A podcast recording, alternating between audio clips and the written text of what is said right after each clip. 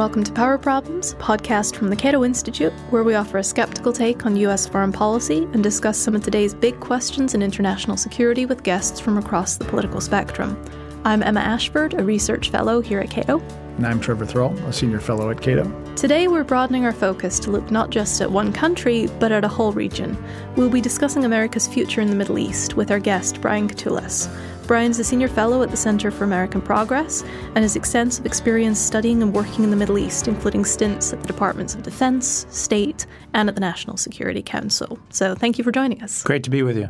Um, as always, let's get started by talking a little about some of this week's news. Um, and I should say that we're recording this perhaps a couple of weeks ahead of where you'll hear it. So we're going to try and talk about general news stories. Um, and I think one of the more interesting stories this week is that a group of lawmakers, um, including Senator Chris Murphy of Connecticut, are proposing legislation that would uh, pre constrain the president's ability to start a conflict on the Korean Peninsula, and particularly a nuclear conflict.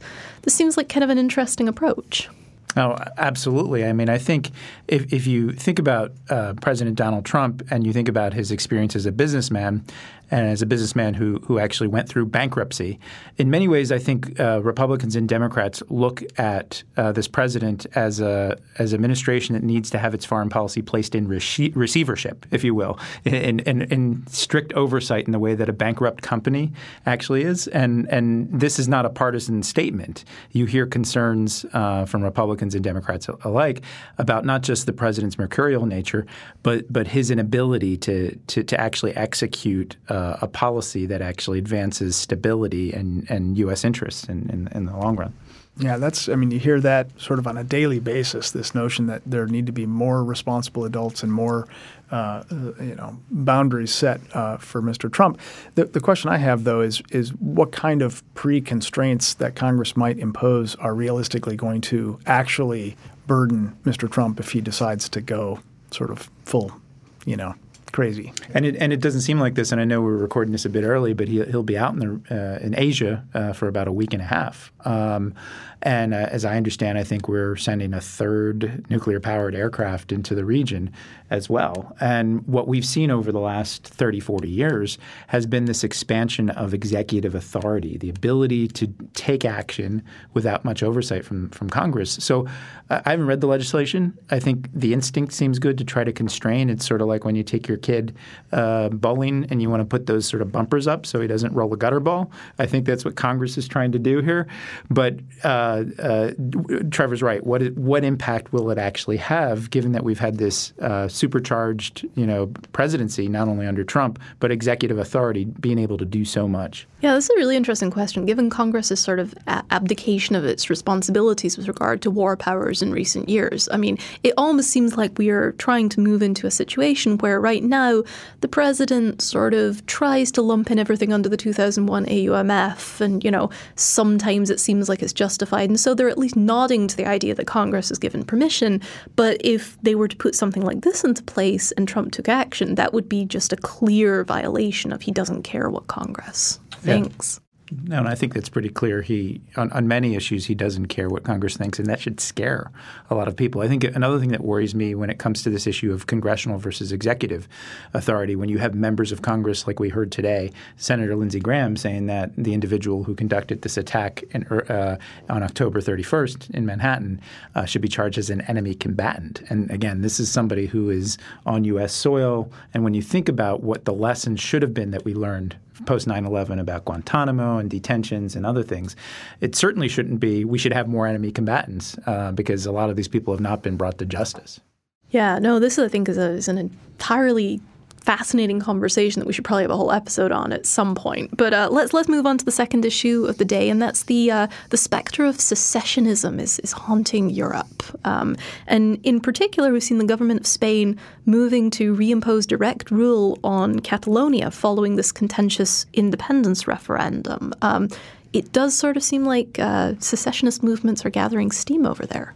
Yeah, I mean, this is, um, you know, it's it's sort of a strange timing. It does, it's not obvious to me why now exactly, but um, it's it's obviously um, and maybe Brexit uh, sort of stirred some additional hopes and dreams uh, elsewhere. But uh, I think in both cases, sadly, um, because I think you know both the Kurds and the, the Catalonians have good arguments for greater independence, but uh, in both cases, I think they miscalculated uh, and picked a, a, sort of a strategy uh, that is not ready to work at this time. Yeah, and I see the situation in, in Spain uh, similar to what, what the Kurds are experiencing, but also similar to what's happening uh, inside of Europe, which is a crisis of confidence in democratic structures, a crisis of political legitimacy in some ways. Um, and, and, and I think all of this does relate to what, what has been a growing incoherence in terms of the internal politics of many democratic uh, countries. And then there's a there's this broader trend, which we talk about all the time here in Washington. But it's not just Russia; it's also China. It's the the very assertive involvement of authoritarian powers using very sophisticated tools to try to um, spin up sort of divisions in societies. I think in some ways it's overplayed, um, but it certainly is actually a factor um, and a structural factor in, in geopolitics today. Yeah, it's interesting um, because, you know, from my point of view, I sort of look at it and say, well, those divisions were there anyway. And you're right that, that countries like Russia can exploit them. But I, I think, you know, growing up in, in Scotland, I'll tell you, Scottish independence uh, as a sentiment has been around for decades, but it's always been a fairly marginal thing. It's never really been successful. And it was only in the run up to the independence referendum a couple of years ago that we started to see larger support. And I think that does have something to do with what you're talking about here this crisis of confidence in Western democracy democracy. Some of these movements have been around for decades, but they're getting more attention now, partly because of Russian meddling and partly because there are these societal problems um, that, that people aren't seeing solved. Yeah, and I think as Trevor said, it's uh, partially, I think, related to Brexit and some of the economic issues and the certain sense of we're at a phase in globalization where a lot of people felt like they were left behind. But then there's a related issue, which is this rise of us versus them identity politics, which I've seen, you know, from India to Israel to Europe, and now we see here in the United States. And in some ways, you know, some of that is healthy if it's channeled into positive sort of clear-eyed thinking about solutions. But a lot of it right now feels like it's just angry lashing out against the other and defining the other in ways that are unhelpful. That actually uh, accelerates this this uh, the, the divisions inside of societies. Well, uh, uh, shifting topics again, but perhaps staying within the realm of, of nationalism. Uh, Chinese uh, the Chinese Communist Party Congress just wrapped up, um, and they did some really interesting things this time. They enshrined Xi Jinping's name and his vision in the constitution. That's something that's only previously been done for Mao when he was alive, and, and Deng Xiaoping after he he died. Um, and in his speech at the conference, Xi Jinping spoke of a new era in Chinese politics. And, and this was the thing that really got to me. He spoke about the reemergence of China as a global great power. Sort of seems like we missed this in the middle of all the Trump madness.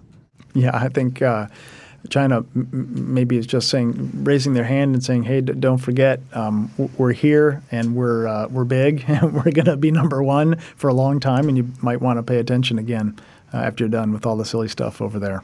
Yeah, I, I went to Beijing uh, the last time in uh, spring of 2015, and I went with the Center for American Progress delegation uh, headed by John Podesta. He had just come out of the White House, and it was before he became the campaign chair to Hillary Clinton. And he was there to follow up on some discussions on the climate agreement. There was this climate agreement, but I, we were there also to talk about Middle East. Um, and what struck me, big picture point, was that uh, in China, they were thinking about the next hundred years – and building things and building things globally. Whereas the region of the world that I've focused on a lot is thinking about the last thousand years and blowing things up. Um, and, and it was quite a contrast. And when you think about China's steady march and the steady rise, I actually feel like uh, a lot of focus these days, understandably, is on Russia. I, I, see Russia more like a troll power. It has been trolling in, in many ways and trying to undermine its adversaries, but not offering a, a clear alternative model. Whereas China does present itself as this alternative model, one that I don't agree with, one that is uh, much more authoritarian, but talks about uh, economics and projection of economic power. But it's, I think, a steadier, uh, slower game that I, I frankly think many U.S. administrations, especially this one, don't really know how to how to deal with. Yeah, I mean, you're absolutely right, because Russia's a declining power. No matter what it may look like, they're actually not as threatening as we might think. But China has been, as, as Trevor says, very quiet, and, and sort of this seems to be them finally starting to assert themselves yeah, a little if you, more. If you look at Chinese uh, public opinion, they, they're feeling very assertive these days, very confident in the Chinese project. And I think this, you know, their foreign policy in, in their near border regions and so on is a good reflection of the fact that they feel much more comfortable exerting themselves on the world stage than they ever have. And Brian, you mentioned uh, the various sort of massive infrastructure projects that they're planning and proposing and implementing around the world, and you know, Middle East, Africa, and so on. Um, th- these are these are folks folks who are very serious about, you know, uh, making a difference uh, on the world stage. The thing that troubles me is that, um, to go back to the, the party congress, is that unfortunately, you know, sort of this cult of personality that they're enshrining tells you that uh, in some ways less has changed in China than you might have wanted to see. All the economic progress has not translated into much liberalization when it comes to um, you know, the way they imagine people should rule themselves. And so, you know, I think that's bad news long run for the rest of the world because to the extent that China can impose or show that as a role model, I think that's unfortunate. Yeah, and I, I completely agree with that. And if you look at the uh, excessive crackdown on freedoms at home, it, it does uh, sort of belie the confidence that it has when it projects power overseas. It also relates to the point we were talking about in America and in other established democracies. I remember President Clinton actually selling the case for bringing bringing China and the WTO and permanent normal trade relations. And I actually think we haven't had as much of a debate about that and the implications of it and what it what it means uh, because this model this hope that many people had that if you bring them onto the economic grid and globalization it would produce some sort of change internally just turned out not to be true and it actually also hurt, uh, hurt, uh, many people in the United States you know, in terms of the economic structures and other things. Yeah, the failure of a modernization theory for those who study comparative development. Um, so, well, on that happy note, let's let's move on. Um, and before we get to our main topic, I want to ask you our surprise question of the day, which sure. at this point's not really a surprise. But I'd ask you, you know, what what do you think the most overhyped threat to the U.S. is, and what do you think the threat is that's there, but we're not really talking about. Uh, I think it's it may be odd in terms of overhype to say this the day after a terrorist attack in Manhattan, but when you look at sort of the basic statistics of what makes Americans unsafe and what makes you know what is a real threat. It is not Islamist uh, terrorism, um, which is the thing that we dedicate hundreds of billions of dollars each year to defend against. Um, uh, yes, there are threats out there, but to put it in proportion, I think you know there were thirty thousand uh, total terrorist attacks globally in the world, and about 75% of them were in, in 10 countries, concentrated in 10 countries. Um, so far few are Americans are, are threatened by this uh, issue, but uh, the way it's dealt with in our politics, the way we, we react to tragedies and, and awful instances like yes, uh, the attack on October 31st in Manhattan, um, it, it, sort of a knee-jerk response uh, where we dedicate far too many resources and not to the things that I think are under discussed. Um, look, I, I think the the things that actually do kill Americans, I consider a national security threat. The opioid crisis and gun deaths uh, kill about 100,000 Americans each year. 100,000. Um, that is a public safety and national security crisis that has some foreign policy implications, especially on drugs that come into this country. And a second, I think, under uh, discussed challenge or threat. It's out there. It comes every few weeks. We see some sort of hack or things like this. But cybersecurity, I actually feel like is somewhere in our consciousness as a, a genuine threat. But we in the foreign policy realm have not really married up with the internet security folks to think about how this is actually altering the state of geopolitics, how it's changing the nature of state to state relations, how it's accelerating um, national security crises, and actually leading to the sorts of things that we talked about in, in democracies a greater sense of disarray and disunity. Um, so these hacks and hacktivists and countries uh, backing them actually have had a huge impact on geopolitics in a way that we haven't yet uh, strategically absorbed um, and haven't even begun to think about a effective poli- policy response to. Yeah, I think that's a really great point. I think there, there really just aren't good models for understanding how we study this, talk about this kind of thing yet. Um, so, so thank you for that. Um, let's move on to our main topic of the day um, because your expertise is in the Middle East, and I, I want to make sure we spend a lot of time on that. Where to start with the Middle East? It's uh, certainly pretty messy at the moment, has been for a number of years. Um, and I was interested to hear that you're working on a project on what you described as drivers of regional instability. Um, and so, so let me just start by asking you what do you think are the region's main problems? What is driving instability today and perhaps in the future? Well, this is not going to be a shocking headline because we've been told this years uh, ago. But the drivers of instability in the Middle East East are endemic uh, to the region. It's the lack of investment in uh, so, social and uh, economic and educational futures. So, if you remember the 2002 Arab UN Human Development Report, uh, which came out, there are a whole list of challenges that I think have bubbled up and threatened the state system uh, in the Middle East.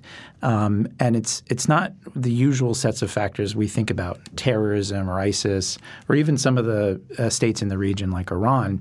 It is these uh, crushing demographic and economic challenges that, again, uh, the UN Human Development Report of 2002 highlighted, and 15 years later, it's gotten worse. So, uh, Center for American Progress is doing this project with the American Enterprise Institute. It'll produce a book next year. We've been traveling the region together, and it's less about what should the U.S. do. That's what most of these think tank um, uh, reports. It's more looking at the region as it stands on its own and what uh, what can be done to actually promote greater stability that is organic, that is not imposed from the outside, that is certainly not uh, the result of some sort of military campaign. Um, and, and, and a lot of it comes back to a, a, lot of the basic things that help make societies tick. Do you have educated an educated populace? Do you have a legal system that works? Do you have governance? Uh, do you have anti-corruption measures? Those sorts of building blocks, which we don't talk about anymore, because I think uh, the Bush administration and its freedom agenda discredited a lot of it in, in its execution, r- really still are, are, at the core of the challenges in, in many of the uh, top countries in the Middle East. Yeah, I, I, I my insights uh, into Middle Eastern politics are not many. However, um, one of the things I do know from some work I've been doing is just how young the Middle East is as a as a region. Um, you know, fifty percent or more of most of the Middle Eastern countries are you know folks under 30. And when you have a youth bulge like that, you put such a strain on society to absorb those folks into the economy, into society, because they're different from their parents and their grandparents. They want to do different things. These kids are growing up in a globalized world with very different pictures in their heads of what should be normal and what they might want for their futures. And they're clashing with these very authoritarian governments who are not interested in you know making allowances for these things. And so you know I thought the Arab Spring was sort of the the first big um, you know sort of um, hole in the in the dam. Um, do you, do you think there's a, a bigger hole coming? Is that is that where these instabilities are going, or is it just going to sort of continue being messy forever? I think it's inevitable. I mean, it's seven years after the Arab uprisings began in Tunisia and then in Egypt, um, more or less. And um, the structural factors have not changed. What we've seen, especially since 2013 or so, has been this. You know, it's like the Empire Strikes Back. This this uh, author- the authoritarian states of clawing back very aggressively and pushing back against any openness in places like Egypt um, and other places. But it's not all grim. You look at Tunisia, or for instance, I'll tell you a story. Uh, Michael Rubin of AEI and I were in, were in Morocco, and we were doing this. Um, um, uh, roundtable about 50 college students in Rabat, and we asked this question of how's your parents' generation, how is your generation different from your parents' generation? And this woman, uh, the head covering, said, "Hey, we've got uh, gay and lesbian people here, and we talk about it, and we debate uh, what that is." And then they proceeded for 20 minutes to actually fight with each other about how open it was, but the debate wasn't it, it, like there was a debate. It wasn't like, you know, uh, as, as in parts in Syria or maybe even Iraq where they're throwing them off off of buildings um, um, because of their identity. There there was, I think, a broader acceptance of, of freedom. So I think the you know the previous decade when the U.S. engaged largely with a focus on electoral processes and trying to tie our global war on terror to a freedom agenda it was bound to fail, um, and it especially failed in places like Iraq, uh, where we had too too much of a militaristic approach. But th- you know, I think there are other ways that we can seek to engage uh, because there's still fertile territory for change. People don't like living in uh, authoritarian societies where there's injustice, and we're not going to be the agents for that but we shouldn't um, be in the way that I think President Donald Trump has, sort of standing back and letting it all be. I think we need to actually think of new modes of engagement that are largely in the non-military space, that aren't expensive, that actually can pay dividends in the long run because change is, is inevitable in that part of the region. The question is, do we want it to move forward or do we want it to go back a thousand years like some of the groups like ISIS wanted to do?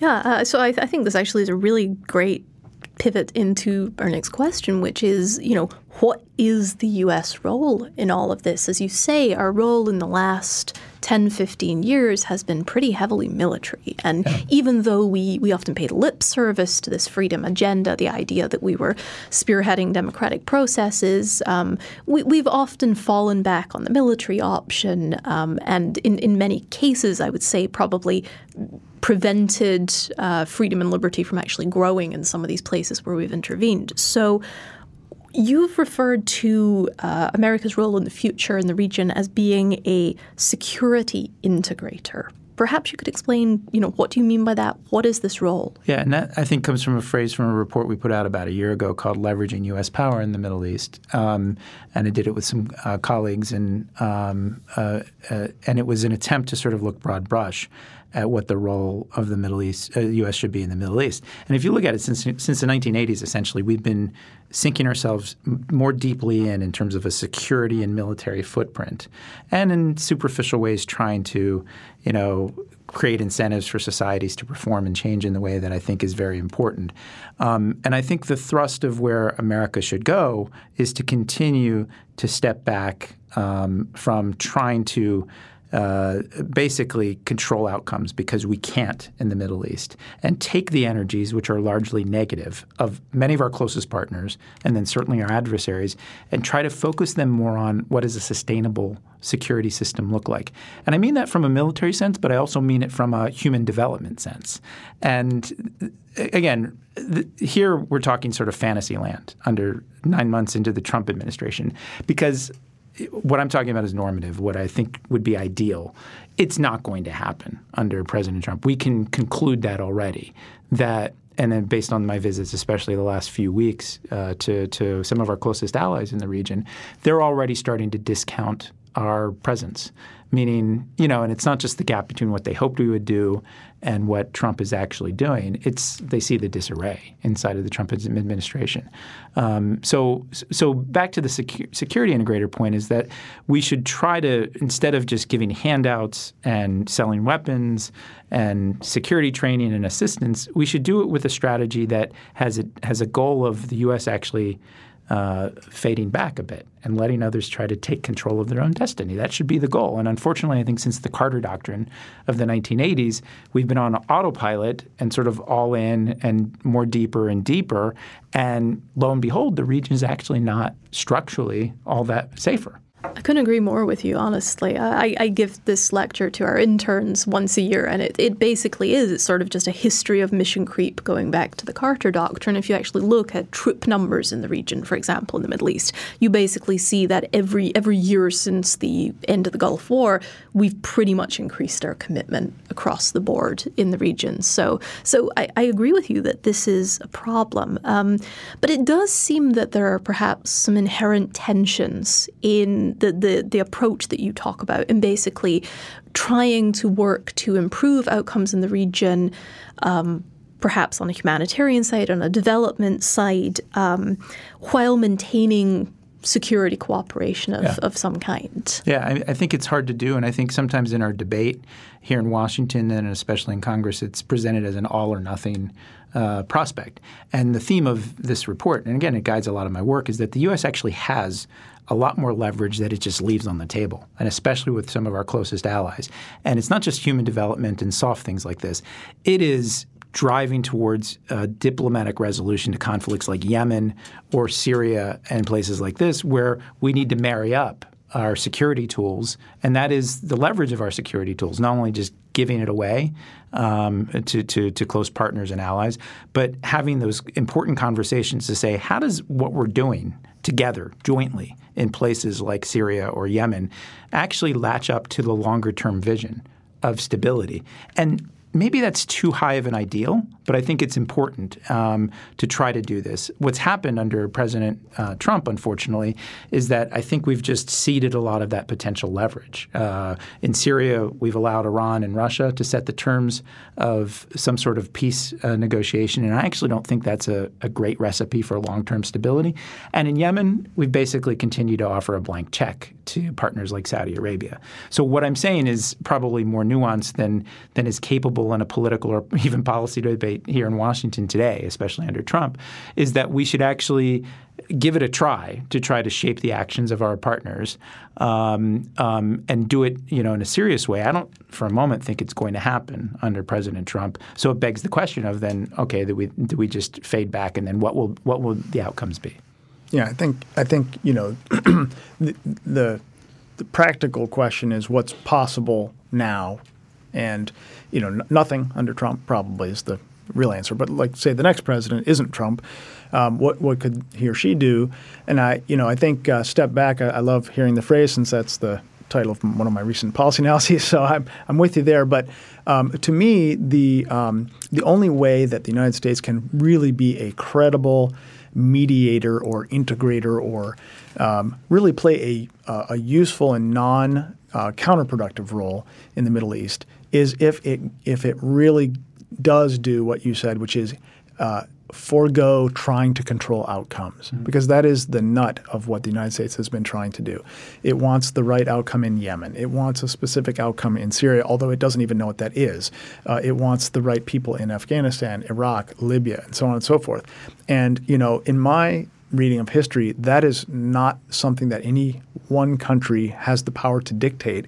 And trying to do so for the last 16 years, most obviously, has led to nothing but trouble yeah. and, and a worse mess. And so my hope would be that your strategy, we could start down that path by just getting the heck out yeah. and saying, guys, we're not we're not trying to dictate anymore. We, of course, we have preferences, but we're not going to lean in on one side of these fights or another. I think, unfortunately, I mean, you might think Yemen is a mess or Syria is a mess, but until we say, look, it's just not our call. Yeah. I just I just feel like why does anyone there trust us? Yeah, I think that's um, that's a fair point. And the, one place I would say um, we may disagree, but maybe not terribly too much, is that I think if the U.S. doesn't have a, a plan for stepping back or how it might even try to use its leverage, you could have outcomes like we've seen for the last four or five years in Syria, which some analysts would say, oh, well, it's contained, it's not our issue, it's over there. I would argue actually the strategic consequences to global security, to politics in places like Europe, politics even in our country about refugees, immigration, and things like this actually have their seeds in that. And if you look back, you know, on things that I wrote, um, again, maybe I, I, I, sound a little too conflicted, but I hope I'm clear. I think in 2013-14, I was really hesitant and reticent about the U.S. getting involved uh, in places like that. But as the crisis continued to have a huge strategic cost, I think, uh, not only for the Middle East, but then for Europe and then uh, other places, and had knock-on effects, and then the, the, the human costs. And this is where we may disagree. I felt like there was more that we could be doing on the margins. Again, I wasn't in favor of like a nationwide no fly zone and things like this. But we got into a situation towards the end of the Obama administration who President Obama, I think, signaled in a strategic way, sort of when he first went in, an era of new engagement. We're going to use diplomacy. And then by 2011, there was very mixed responses to the Arab uprisings. Um, and after a few months, it was clear sort of the authoritarian sort of backlash we weren't going to do much about. Um, but then by the time we rounded the corner, and more specifically to Syria, President Obama had promised a number of different things to different, different actors, and then I think quite cynically did not deliver on those promises, thus accelerating this crisis of efficacy of, of the U.S. in the Middle East. So we are where we are now. And my, my main point, though, is that I think if you just leave the field and abandon it without trying even in small ways to use your leverage with current actors like Saudi Arabia, Egypt, and other things, it, it could actually get a lot worse. Um, so it worth, it, there may be a period of wor- uh, trying to work with and reassure allies on the one hand, but as a means to get leverage to shape their actions. Otherwise, the sort of carpet bombing and the things like this that we see every day from Russia uh, could even be more devastating. And it's not just the human costs; it's then what does that mean for global terrorism. Again, we need to keep that in proportion. What does that mean for the structure of, of, of you know geopolitics? You know, I, I, think really the, the interesting question, the most interesting question that this raises is what do we conceive of as our interests yeah. in the region? Because you started with using the phrase um, strategic interests, yeah. but then there's clearly a humanitarian element here. And, yes. uh, you know, and not to, not to pick on you about this, but it seems to me like again this is a this is a real tension. How do we reconcile uh, a less military focused approach, an approach that perhaps isn't uh, seeking to change to change regional outcomes all the time, but that nonetheless includes this kind of mandate for, say, humanitarian protection, for responsibility to protect and that kind of thing. It seems to me that those are very much in tension. Uh, I think they potentially could be, but if you take, say, the new assertiveness of some of our uh, partners in the region and, and allies, and uh, this increased initiative uh, on the on their part, they're they're going to have an impact in, in some sort of way by and large, if you look at places like Yemen, I think it's been negative, um, and we and it's in large part because of their actions and our unwillingness to use our leverage uh, with them. Um, so, in the hypothetical, where you take Brian's solution is we we actually sit down with them in a very serious and focused way and quietly say we're not going to rather than have Congress do this have an administration say we're not going to continue to underwrite and sign blank checks here. Obama tried to do that for maybe I think 2 or 3 months on Yemen in a small slice uh, uh, towards the end of his administration. I actually think it could have produced uh, better outcomes. And I'm not saying, you know, and I think the whole categories uh, that we used to use for U.S. foreign policy debate, neocons or liberal interventionists, I'm not a liberal interventionist any means. I think they need to be redefined. And my view as an American, you, you do need to not only talk about uh, interests uh, in, in a clear way, but then also there has to be a values component uh, to it. Otherwise, we're ceding the field globally to authoritarians and other other groups. And as I, I, say in the in the region, we're actually giving them authoritarian uh, countries, some of our closest partners, a blank check uh, to reshape things in ways that I think are bad for us in the long run. I, I just I, I, struggle still, um, and I'm not, I'm not, saying I'm unconvincible, but I, I struggle um, with with folks when when I hear them say we have interests. Um, and they tend to be a little vague about what those are, or that we need influence in the region, and but I'm not exactly sure why or to what end. And you know, I think uh, what Emma was saying, I think is is really the the crux of it, which is, you know, if we had a, a we need as a country a clear agreement about a clear enumeration of what we're trying to get done there. Is it cheap oil? Is it uh, fewer people being killed by their governments? Is it peace between nations in the region? Is it to keep Iran in a box? Um, you know, I, to me, the United States is such a secure country. None of those things actually affect U.S. national security almost at all, and it's it's hard for me to understand why those things would would push us um, to go kill people or uh, sell or give weapons to other people yeah. to kill people. I just those things are really important, uh, not good things, and I just I need a really good reason to do them. Yeah, I mean, I think first and foremost, um, it is uh, U.S. security is about protecting our homeland and our citizens, and um, you don't need to have the footprint that we have in the Middle East today. Um, you also don't need to simply go home, you know, in the, in the, phrase that the military now uses of working by, with, and through partners, I actually think is the right model. But my main point is that we're not actually using any of this leverage um, to produce better outcomes. So um, I, I, think it improbable, like the U.S. Is, is, unlikely for a range of reasons to leave the field completely. But, but I think a, a sort of a, a gradual plan that says, look, we're trying to put in the building blocks where you guys are actually in control of your own situation and easier said than done, right? Like I've we've written in our report also about this idea of, of a, a security. Um, a regional security compact, Arab NATO, if you will, people have talked about. Easier said than done. But unless we're actually trying to use our tools towards some sort of longer term objective, that it opens the door to, to, to the U.S. sort of uh, stepping back a bit. Then I think it, it could result in a, a bigger, bigger cataclysm than, than what Syria produced uh, in the last four or five years. Yeah. To, to what extent, Brian, do you think that the American discussion about interests in, in the region is distorted by the fixation that the United States seems to have on terrorism? Because that, that's one of the things I sense is a go-to um, you know, sort of blanket justification for the Yemens and the Libyas and the Syrias is that it, it's all about terrorism. And, and I think what I'm hearing from you is, um, you know, that that's us a piece, but but you, there are many bigger fish to fry. But it seems like the, the terrorism thing's getting in the way. Oh, absolutely! It dominates our, our politics when we do pay attention to it, right? Um, um, and I guess what I'm and, it, and it's sort of the problems, threats, and challenges frame that drive our policy, unfortunately. And this is going to sound so Pollyannish and unrealistic, but I actually think um, there are many opportunities uh, that the U.S. is missing when you think of the positive uh, success stories in parts of North Africa, Tunisia, and other places where there's this. It has this distortionary effect. Like we are actually underinvesting in potential progress and success in places like Tunisia because we're overfunding things like expanding our footprint in West Africa uh, for a military approach to defeat extremism. Whereas go back to you know this AEI project we're doing or the UN Human Development Reports, the building blocks for stability are, are things that actually we should be helping societies invest in educational systems and economic uh, systems that actually are competitive and then can get linked up to the grid. And that's where even in our discussion here, but then our policy discussion gets so fixated on well, what do you mean by se- security integrator? And I mean security integrator in the broader human development sense, because you know the waves of uh, uh, refugees that we've seen.